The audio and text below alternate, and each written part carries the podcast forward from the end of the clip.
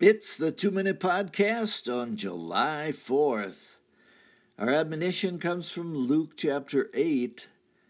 These women were helping to support them out of their own means. Quite a sight, I'd say.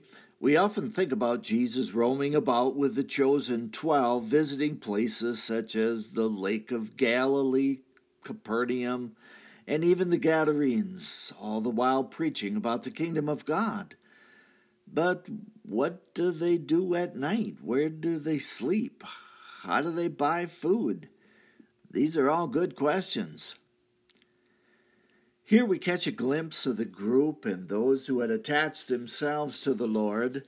It might not be what you previously thought.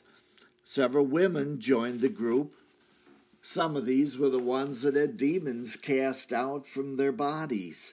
Mary Magdalene was just such a person. The wife of the manager of Herod's household was also a traveler.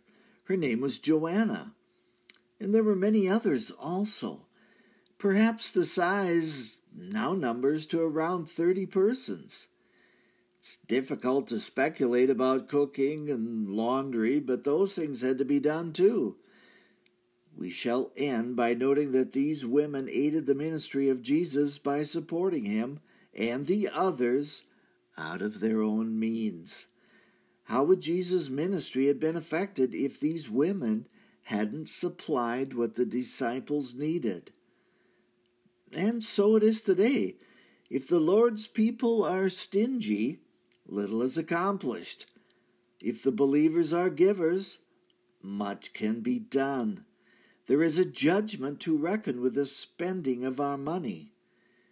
Do you squander your income on idols? Or do you supply God's servants? Give heartily and with a smile. That's the Two Minute Podcast. I am Michael Foskey.